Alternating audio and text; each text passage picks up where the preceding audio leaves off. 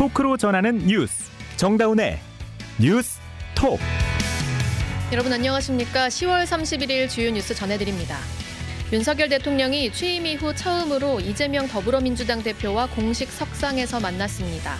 비공개 환담에서는 어려운 민생 경제 상황이 주로 논의된 것으로 알려졌습니다. 국민의힘이 경기 김포시를 서울시에 편입하는 방안을 추진한다고 밝힌 가운데 야권은 총선 대비용 지역 갈라치기라며 반대 기류를 보이고 있습니다. 카카오 모빌리티가 상장 전 매출을 키우려 분식회계를 한 혐의로 금융감독원의 감리를 받고 있습니다. 지난달 대구를 시작으로 인천과 서울 영등포 등 전국 곳곳에서 해충 빈대가 퍼져 피해가 속출하고 있습니다. 오늘 방송은 CBS 레인보우와 유튜브 녹화 채널에서 화면으로도 보실 수 있고요. 본방송 이후 유튜브에서는 질문하는 기자 이정주 기자와 원전 오염수 이야기 이어가겠습니다. 전기차 고민 말고 푸조 사자. 푸조 208, 2008 전기차 구매 시 최대 1,150만 원 세이브, 100% 보조금, 2년 연장 보증, 3천만 원대로 만나는 world class 푸조 전기차. 10월 한정 다시 없을 유일한 기회. 지금 바로 가까운 푸조 전시장에서 확인하세요. 안녕하세요. 현대해상 모델 이정재입니다. 도로에선 작은 실수도 사고로 이어질 수 있죠. 특약으로 벌금, 자동차 사고 처리 지원금, 변호사 선임 비용은 물론 일상 속 상해 사고까지 현대해상 하이카 운전자 보험으로 든든하게 보장받으세요. 가입 시 유의 사항을 확인하세요.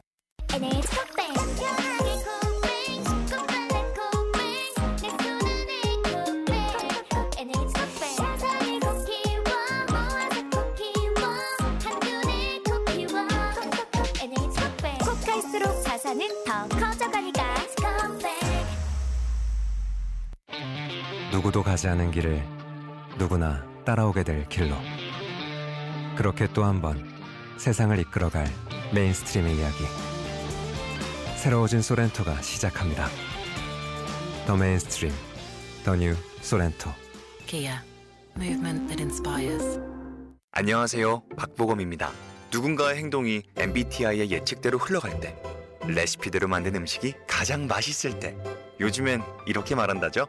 와, 이건 진짜 과학이다. 아, 그런데 이 말은 어디서 시작된 걸까요? 침대는 과학입니다. 맞네. 침대는 과학이다. 에이스 침대. 전기차 고민 말고 푸조 사자. 푸조 208, 2008 전기차 구매 시 최대 1,150만 원 세이브, 100% 보조금, 2년 연장 보증, 3천만 원대로 만나는 world class 푸조 전기차. 10월 한정 다시 없을 유일한 기회. 지금 바로 가까운 푸조 전시장에서 확인하세요. 소사역 롯데캐슬 더뉴엘을 산다는 건 서울에 가깝고 편리한 교통 프리미엄 소사역 주변 개발로 빛나는 미래 가치 다양한 생활 인프라를 전부 누린다는 것 업그레이드 부천 life 소사역 롯데캐슬 더뉴엘 분양 문의 1811-7887 롯데건설 안녕하세요. 현대해상 모델 이정재입니다. 도로에선 작은 실수도 사고로 이어질 수 있죠. 특약으로 벌금, 자동차 사고 처리 지원금, 변호사 선임 비용은 물론 일상 속 상해 사고까지 현대해상 하이카 운전자 보험으로 든든하게 보장받으세요. 가입 시 유의 사항을 확인하세요. 전기차 고민 말고 푸조 사자. 푸조 208, 2008 전기차 구매 시 최대 1,150만 원 세이브, 100% 보조금, 2년 연장 보증, 3천만 원대로 만나는 world class 푸조 전기차. 10월 한정 다시 없을 유일한 기회. 지금 바로 가까운 푸조 전시장에서 확인하세요. 이번에 축제 얘기 들었어? 누구 오는데? 라인업은? 대박이야! 아이오닉 5, 6, 코나 일렉트릭까지 현대자동차 전기차는 국가 보조금까지 최대 560만 원 상당 혜택 받는데 잠깐 그게 축제야? 현대자동차 EV 세일 페스타 연말까지 한대. 현대자동차 지점 대리점에서 만나보세요. 윤석열 대통령이 취임 후 처음으로 민주당 이재명 대표와 만났습니다. 비공개 회담에 이어서 국회 시정연설도 했는데요. 자세한 내용 용산 대통령실 담당하는 곽인숙 기자 연결해서 들어보겠습니다. 곽 기자. 네, 용산 대통령실에 나와 있습니다. 네, 일단 오늘 윤 대통령 시정연설 내용부터 좀 짚고 가볼게요. 핵심이 민생이었죠? 예, 그렇습니다. 윤 대통령의 오늘 국회 시정 연설은 민생의 방점이 찍혔습니다. 26분 연설에서 윤 대통령은 경제를 23번, 민생을 9번, 물가를 8번 언급했는데요. 민생 경제 안정에 모든 대응을 다 하겠다고 강조했습니다. 직접 들어보시죠. 정부는 물가와 민생 안정을 모든 정책의 최우선에 두고 총력 대응하겠습니다. 서민금융 공급 확대를 통해 고금리 장기화에 따른 부담 완화 노력도 강화하겠습니다. 범정부 물가 안정 체계를 가동하여 장바구니 물가 관리에 주력하는 한편 취약계층의 주거, 교통, 통신 등 필수 생계비 부담을 경감하고 특히 경제가 어려울 때일수록 사회적 약자가 어려움을 더 크게 겪는다며 취약계층에 대한 지원을 마련하겠다고 밝혔습니다. 네, 그런데 이제 내년도 예산안 나온 후에 너무 줄어서 좀 비판이 많았었는데 다시 한번 원칙을 강조했다고요. 그렇습니다. 윤 대통령은 건전 재정의 정부 기조와 이에 따라 발생하는 사각지도 해소를 위한 노력에도 긴 시간을 할애해 설명했습니다.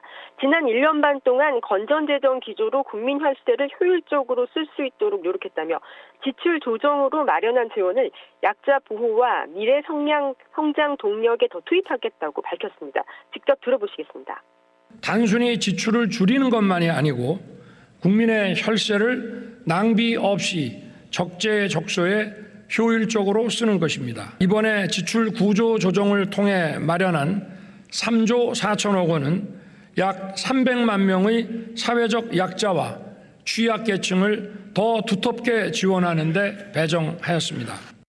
네, 오늘 시정 연설은 특히 분위기가 어떻게 될지 좀 많이 주목받았었는데요. 작년과는 좀 달라 보이기도 했거든요. 대통령이 좀 야당에 먼저 손을 내밀었다. 이렇게 봐도 되겠습니까? 네, 그렇습니다. 이번 시정연설은 야당과의 협치에 방점을 두고 몸을 낮춰 예산안 협조를 구했다고 볼 수 있습니다. 윤 대통령은 먼저 지금의 글로벌 경제 불안과 안보 위협은 우리에게 거국적, 초당적 협력을 요구한다면서 힘을 모아달라고 강조했습니다. 부탁드린다는 말만 다섯 차례 했고 함께 해달라, 도와달라고도 했습니다. 네, 지난해는 야당은 보이콧으로 시정연설에 불참을 했고 윤 대통령은 정치적 목적에 앞선 방만한 재정 운용을 했다는 등 문재인 정부를 우회적 으로 비판하기도 했는데요. 네. 대통령실 참모들이 준비한 초안에는 문재인 정부의 방만 재정과 가계부채 방치 등이 담겼지만 윤 대통령이 지난 정부에 대한 언급은 싹 드러내라고 지시해서 직접 고쳤다고 합니다. 특히 3대 개혁 관련한 협조도 요청했는데요. 직접 들어보시죠. 미래 세대에게 희망을 주고 우리 사회의 지속 가능한 성장을 가능케 하는 경제 사회 전반의 구조 개혁이 필요합니다. 이러한 연금 개혁, 노동 개혁, 교육 개혁을 위해 의원님들의 깊은 관심과 지원을 부탁드리겠습니다. 특히 연설 앞부분에서도 이재명 대표를 가장 먼저 앞세웠고 연설 이후 야당석으로 먼저 가서 야당 의원들 한 사람 한 사람과 일일이 악수하기도 했습니다. 네, 오늘 윤 대통령과 이재명 대표의 만남은 사실상 취임 이후 첫 만남인 거죠. 예, 뭐, 그, 행사 자리에서 잠깐 인사를 한 적은 있지만, 이렇게 뭐 정식적으로 만난 건 처음인데요. 예. 연설 직전에 20여 분간의 사전 환담 자리에서 첫 만남이 이루어졌습니다. 그윤 대통령이 먼저 환담에 앞서서 이 대표에게 다가가서 뭐 오셨습니까? 오랜만입니다. 이렇게 말하고 악수를 했고요. 윤 대통령 이후에 국회 협조를 부탁드린다. 언제든 요청하시는 대로 자료를 설명하고 성실하게 해드리겠다. 뭐 이렇게 얘기를 했습니다. 네, 이 대표도 환담 이후에 기자들과 만나서 현장 민생 경제가 너무 어렵다는 말씀을 드렸다. 각 부처들이 지금까지와 다른 생각으로 현장에서 더 침착하고 정책이나 예산에 대대적인 전환을 해주시면 좋겠다고 전했다. 이렇게 얘기를 했습니다. 네, 사전 환담과 뭐 시정 연설 이후에 뭐 상임위원장들과 간담회 오참까지 해서 윤 대통령이 총 2시간 30분 정도 이제 국회에서 머물렀던 것 같은데 야당 반응이 전반적으로 어땠습니까? 네, 야당의 평가는 냉랭했습니다. 네, 민주당 홍익표 원내대표는 시정 연설에 대해서 매우 실망스럽고 한계가 있었다. 미래를 대비하는 예산이 없다. 이렇게 밝혔습니다. 이어서 윤 대통령이 서민, 취약계층, 무너지는 중산층의 버팀목으로서 국가의 역할과 재정의 적극적인 역할에 대해서 분명한 입장을 밝히지 않아서 유감스럽게 생각한다. 이 같은 점을 국회 심의 과정에서 지적하고 바로잡아 나갈 것이다. 이렇게 강조를 했습니다. 하지만 그러면서도 시정 연설에 불필요한 이념 전쟁을 일으키거나 야당을 자극하는 내용이 없었다는 점에 대해서는 다른 때보다는 나았다고 평가한다고 덧붙였습니다. 지금까지 대통령실에서 전해드렸습니다.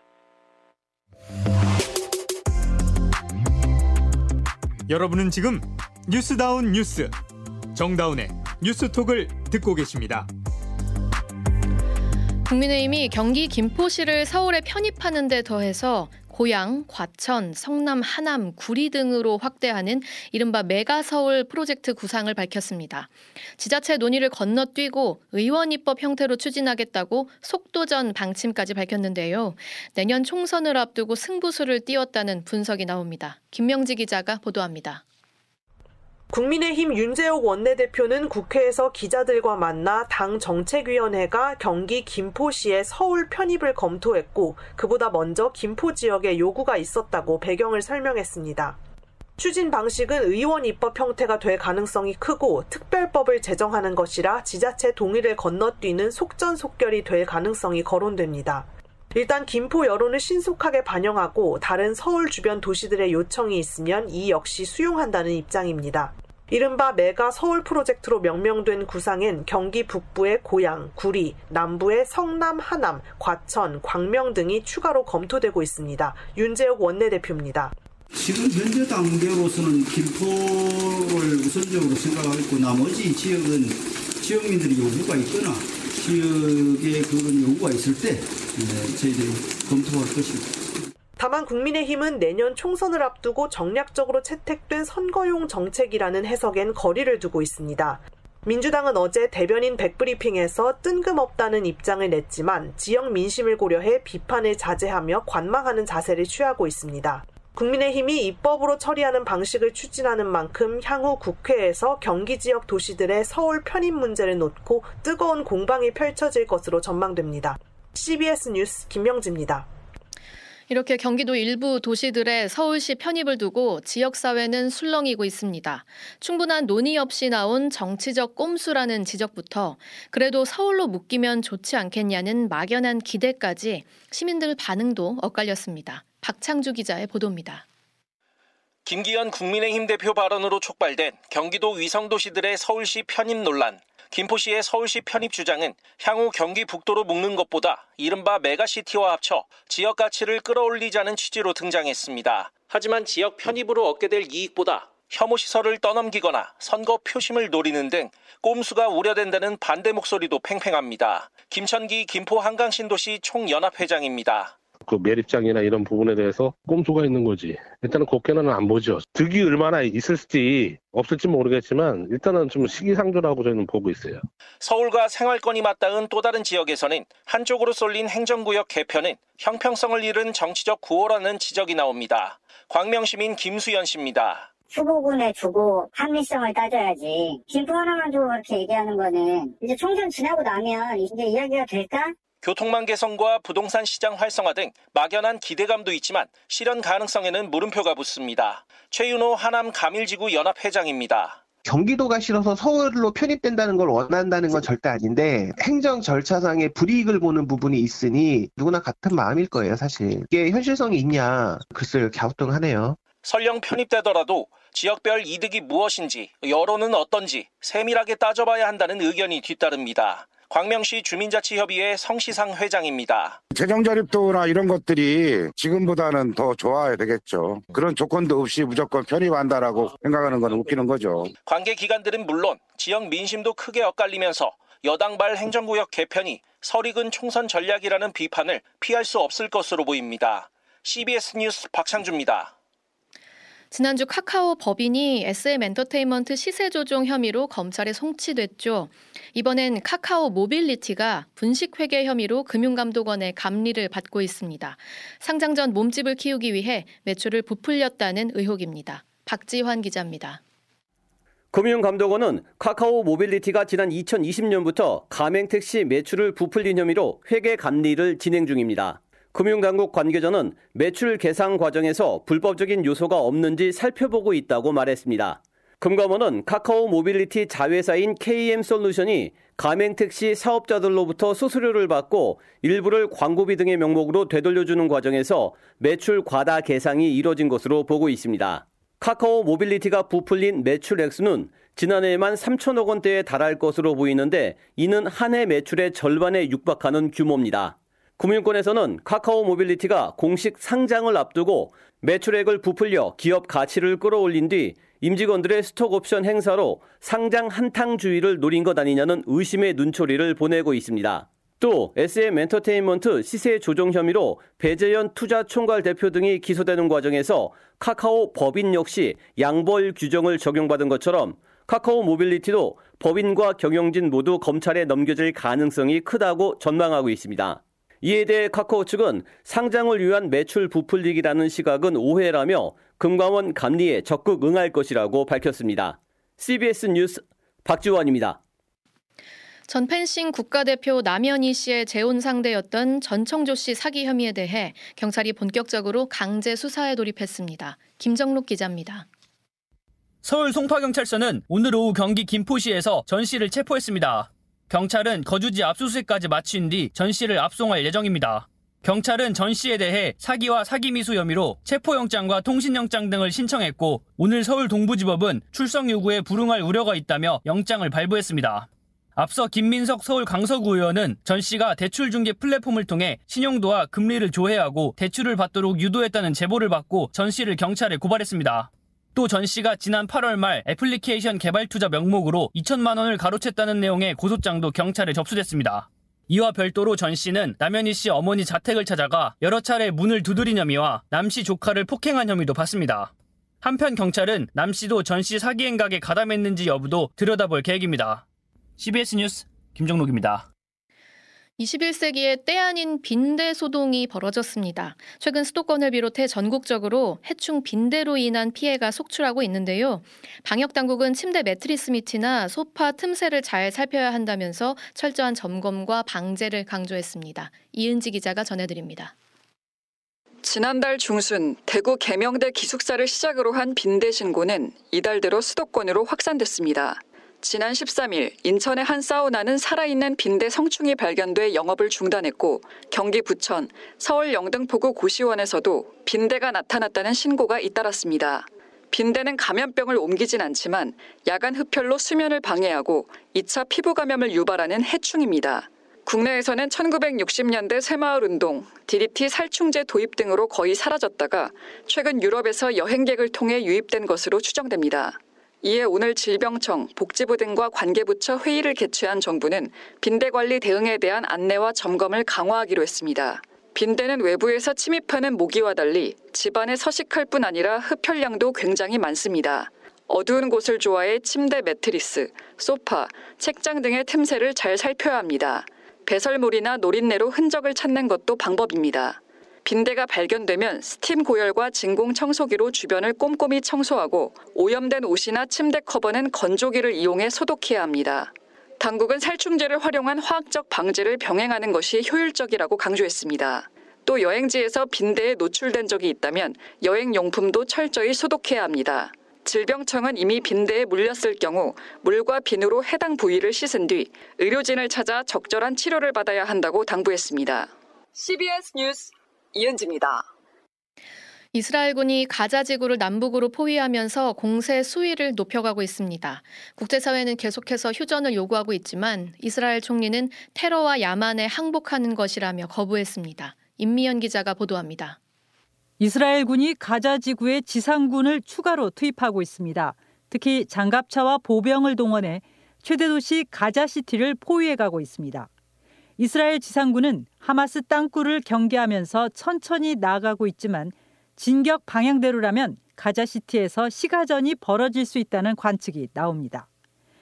휴전을 촉구하는 목소리도 커지고 있습니다. 그러나 네테냐후 이스라엘 총리는 휴전 요구를 단호히 거부했습니다. 휴전하라는 요구는 이스라엘이 하마스에 항복하라는 겁니다.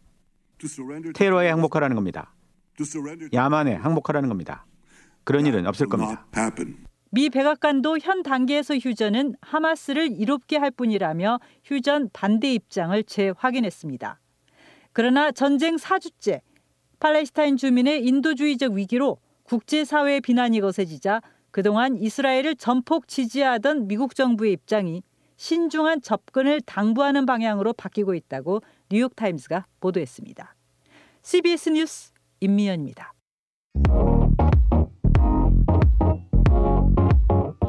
질문하는 기자 이정주 기자 시간입니다. 어서 오세요. 네, 반갑습니다. 이종주입니다. 네, 최근에 좀 사고가 있었어요. 원전 내부 이제 배관 청소를 하다가 오염수가 분출돼서 실제 사람이 그걸 뒤집어 쓴 일이 있었던 거잖아요. 네. 요거 좀 다뤄봐야 될 것 같은데 오늘 또 뭐 상황 변화가 있었다고요?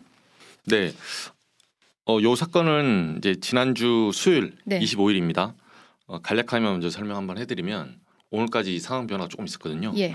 어, 후쿠시마 제일 원자력 발전소 음. 그 배관 청소 기간이에요 지금이. 네. 내일 모레 다시 3차 방류가 시작되거든요. 2차 끝나고 3차 하기 전에 이제 청소하는 과정이었는데 그렇죠. 남은 오염수를 이제 제거하는 과정인데 이 청소하던 작업자들이 네. 이 방사성 물질이 포함된 액체를 호스에서 어떤 배관에서 그 기포가 발생해서 터지면서 아. 액체를 뒤집어 썼어요. 아, 생각만 해도 너무 무서워요. 네, 그래서 이게 다섯 명 정도가 그 현장에 있었는데 이제 세 명은 방사능 농도가 제염이라고 하거든요. 네네. 옷에 있는 걸 이제 털어내고 세 명 정도는 농도가 이제 크지 않아서 큰 위험이 없어서 그 자리에서 이제 조치를 했고 두 명 정도는 병원으로 이송했다가 음. 이번 주 지난주 토요일이죠. 28일에 퇴원했다고 합니다. 이 사고 나고 나서 우리 정부도 즉각 연락을 좀 받았던 건가요? 일본 정부로부터? 네, 당일에 이제 NRA라고 우리나라 원자력 안전 그 위원회처럼 예. 규제 기관이 있어요. 네. 거기서 이제 연락을 받았다고 일일 브리핑에서 밝혔는데요. 음. 어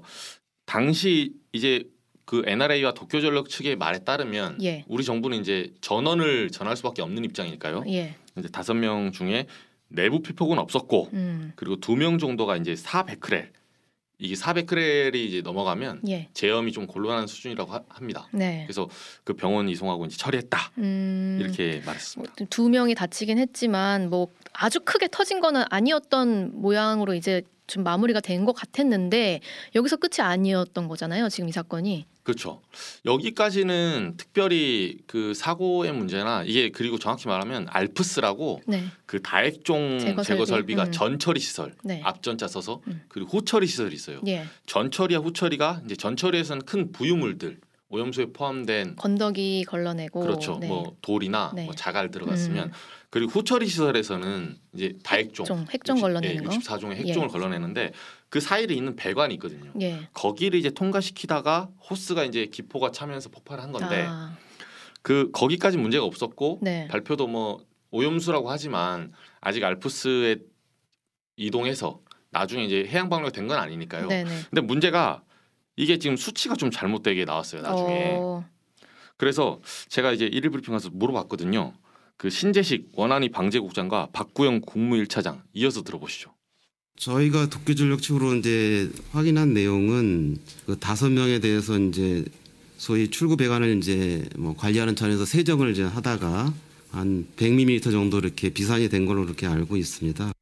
그다음에 양도 아마 한 200ml 정도 그 정도면은 되게 우리 생수병 한 반 정도 되는 양이거든요.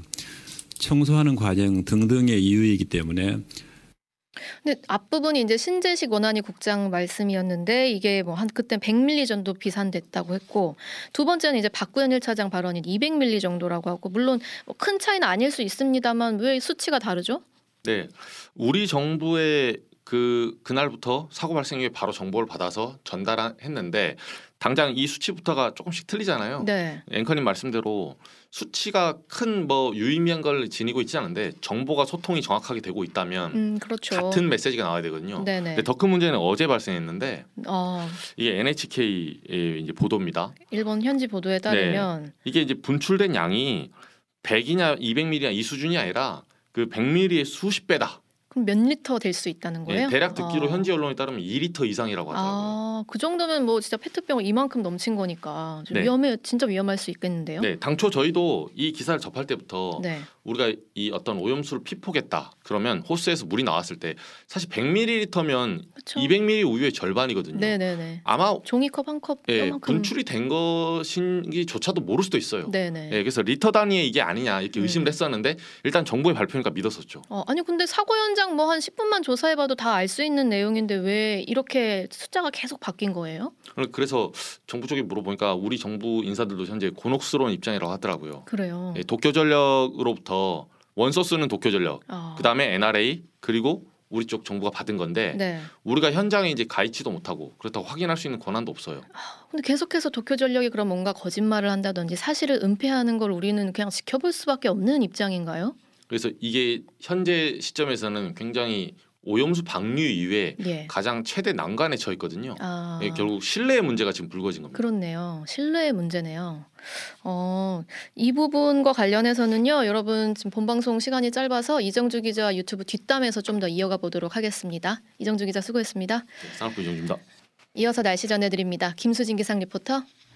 네, 이제 내일부터는 겨울로 가는 길목인 11월이 시작되는데요. 내일도 여전히 예년기온이 크게 웃도는 온화한 가을 날씨가 계속 이어지겠습니다만 11월 첫날인 내일부터 중서부 지역을 중심으로 요란한 가을비 소식이 있습니다. 내일 새벽이나 아침에 수도권과 강원 영서를 중심으로 비가 내리기 시작해서 저녁에 대부분 그치겠고요. 충청 북부 지역에서도 내일 늦은 오후 한때 비가 조금 내리는 곳이 있겠습니다.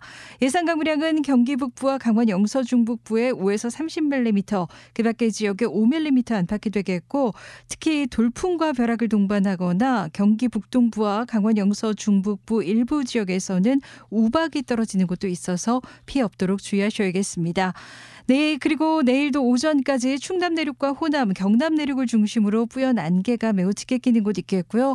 강원 산지를 중심으로는 돌풍 수준의 강풍이 불어닥칠 것으로 보여서 대비를 잘 해주셔야겠습니다. 내일 아침 기온은 서울 15도, 대전, 광주 13도, 춘천 12도, 대구 9도로 오늘보다 조금 높겠고 낮 최고 기온도 강릉과 청주, 광주, 부산 24도, 서울 22도의 분포로 오늘과 비슷하거나 좀 더 높은 가운데 남부 지역을 중심으로 일교 차가 크겠습니다. 그리고 이번 주 금요일에 중부지방을 시작으로 주말 주일 동안에는 전국 곳곳에서 다시 비가 오락가락 이어지겠습니다. 날씨였습니다. 세상에 완벽한 시스템이란 것이 있을까요? 핵종을 대부분 걸러낼 수 있는 장비가 있다지만 중간 호스가 빠져버리니 인부들이 오염수를 뒤집어 썼고요. 우리 정부는 후쿠시마산 수산물 수입을 완벽히 막겠다고 했지만 사실상 생물과 다름없는 가공품 수입이 뻥 뚫려 있었죠. 결국 밑빠진 독을 고치려고 이것저것 땜질을 하기보다는 독 자체를 새 것으로 바꾸는 큰 생각의 전환이 필요하다 이런 생각도 듭니다. 오늘 뉴스톡 본방송은 여기까지고요. 유튜브 녹화 채널에서 이정주 기자와 뒷담 이어가도록 하겠습니다. 고맙습니다.